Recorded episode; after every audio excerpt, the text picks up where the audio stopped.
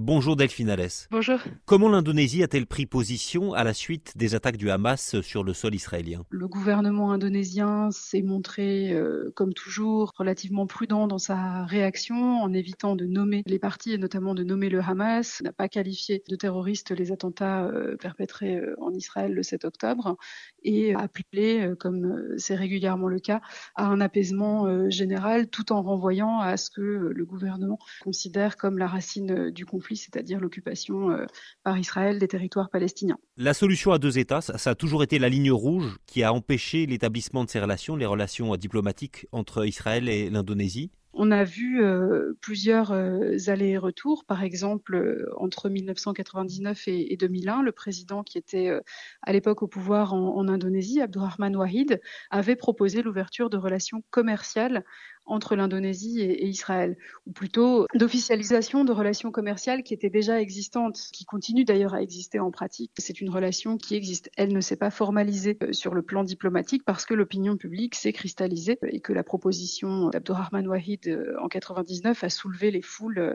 avec des manifestations d'assez grande ampleur qui ont d'ailleurs contribué à affecter de manière très importante sa popularité. On l'explique comment historiquement cette hostilité de la population indonésienne sur ce thème précis des relations avec Israël? Ça tournait autour du droit des peuples à disposer eux-mêmes, autour de la question de la décolonisation à laquelle l'Indonésie est très attachée et autour de la solution à deux États en reprenant le vocabulaire qui est celui des Nations Unies.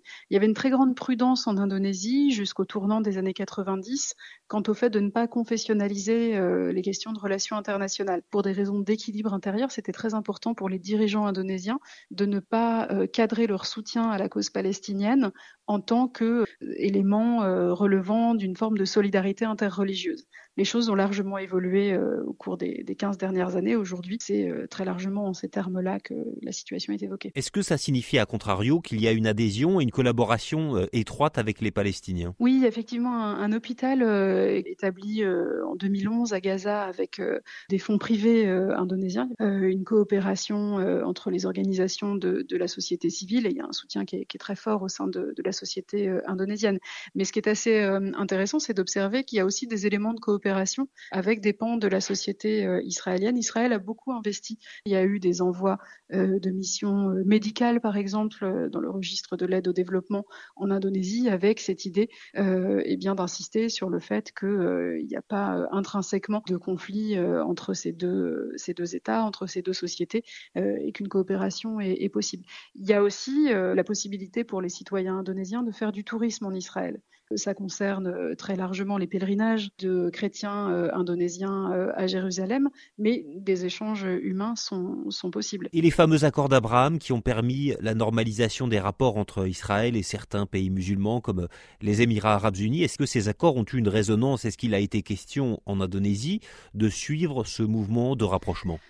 Pas vraiment, parce que la société civile indonésienne s'est très fortement mobilisée contre les accords d'Abraham. Il y a eu de très grandes manifestations hostiles à l'ensemble de la politique étrangère américaine sous le gouvernement Trump au Proche-Orient. Le déplacement de l'ambassade des États-Unis à Jérusalem a suscité de fortes mobilisations.